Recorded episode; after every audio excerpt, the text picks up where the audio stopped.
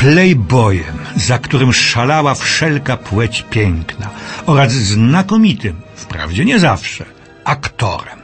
Uważano go za godnego następcę Douglasa Fairbanksa, ekranowego mistrza płaszcza i szpady.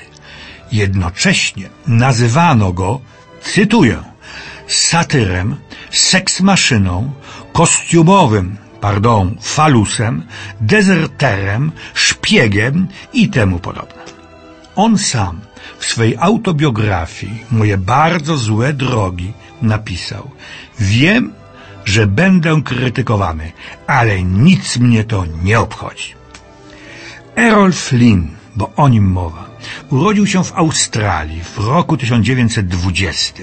Ojciec, znany oceanograf, posyłał syna do najlepszych szkół w Australii, Anglii i Francji. Z wszystkich po kolei go wyrzucano za brak zainteresowania nauką.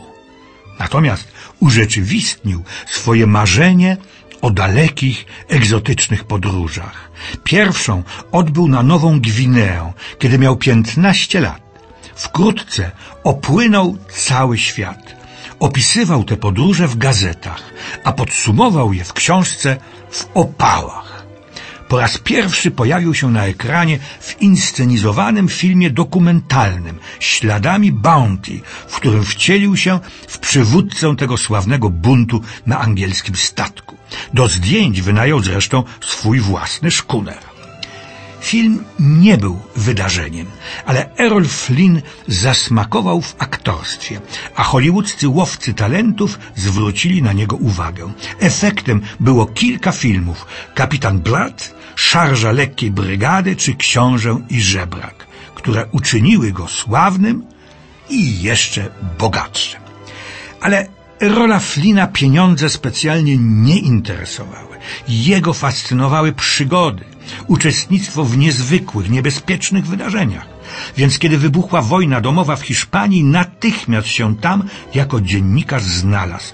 Podczas bombardowania Madrytu przez lotnictwo faszystowskie został jednak tak poważnie ranny, że musiał wrócić do Hollywood. I odtworzył z werwą i wdziękiem tytułową rolę w filmie Przygody Robin Hooda. Errol Flynn zagrał też w latach 40.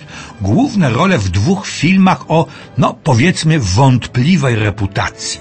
Pierwszy przedstawiał generała Castera, na wpół obłąkanego sprawcę licznych masakr Indian, jako szlachetnego idealistę. Natomiast z drugiego można się dowiedzieć, że Birmę spod japońskiej okupacji wyzwalała nie armia brytyjska, ale amerykańscy Marines. Co ciekawe, ten ekranowy superheros zwolniony został w czasie wojny ze służby wojskowej, ponieważ stwierdzono u niego poważną wadę serca i początki gruźlicy. Życie prywatne Errola Flynna też było urozmaicone. Zaraz na początku swej hollywoodzkiej kariery ożenił się po raz pierwszy z aktorką Lili Damitą, z którą rozwiódł się po 7 latach, wkrótce po urodzeniu się im syna, później też aktora.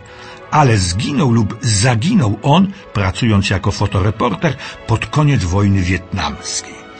2 kolejne małżeństwa Errola Flynna też kończyły się mniej lub bardziej burzliwymi rozstaniami.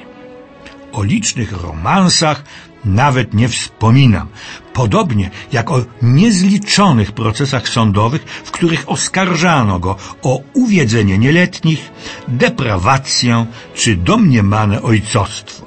Ale Errol Flynn nie był pieniaczem, bez szemrania płacił zasądzone niemałe należności.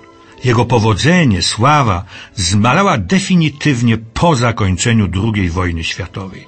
Publiczność od takich beztroskich i przebojowych bohaterów się odwróciła. Errol Flynn, nie mogąc się z tym pogodzić, wpadł w alkoholizm. Stworzył jednak wtedy kilka przejmujących kreacji alkoholików w takich filmach jak Słońce też wschodzi, Za wiele, za szybko i Korzenie nieba.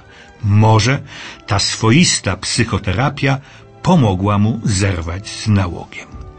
i kolejny, niezwykły zwrot w jego życiu.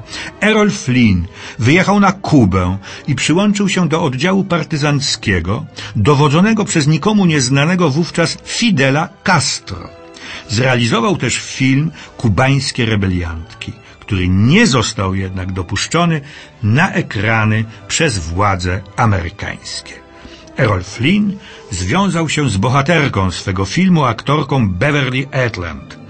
Jedna z córek Flynna twierdziła, że, cytuję, nie widziała, by którakolwiek z kobiet tak dbała o jej ojca, jak jego ostatnia przyjaciółka.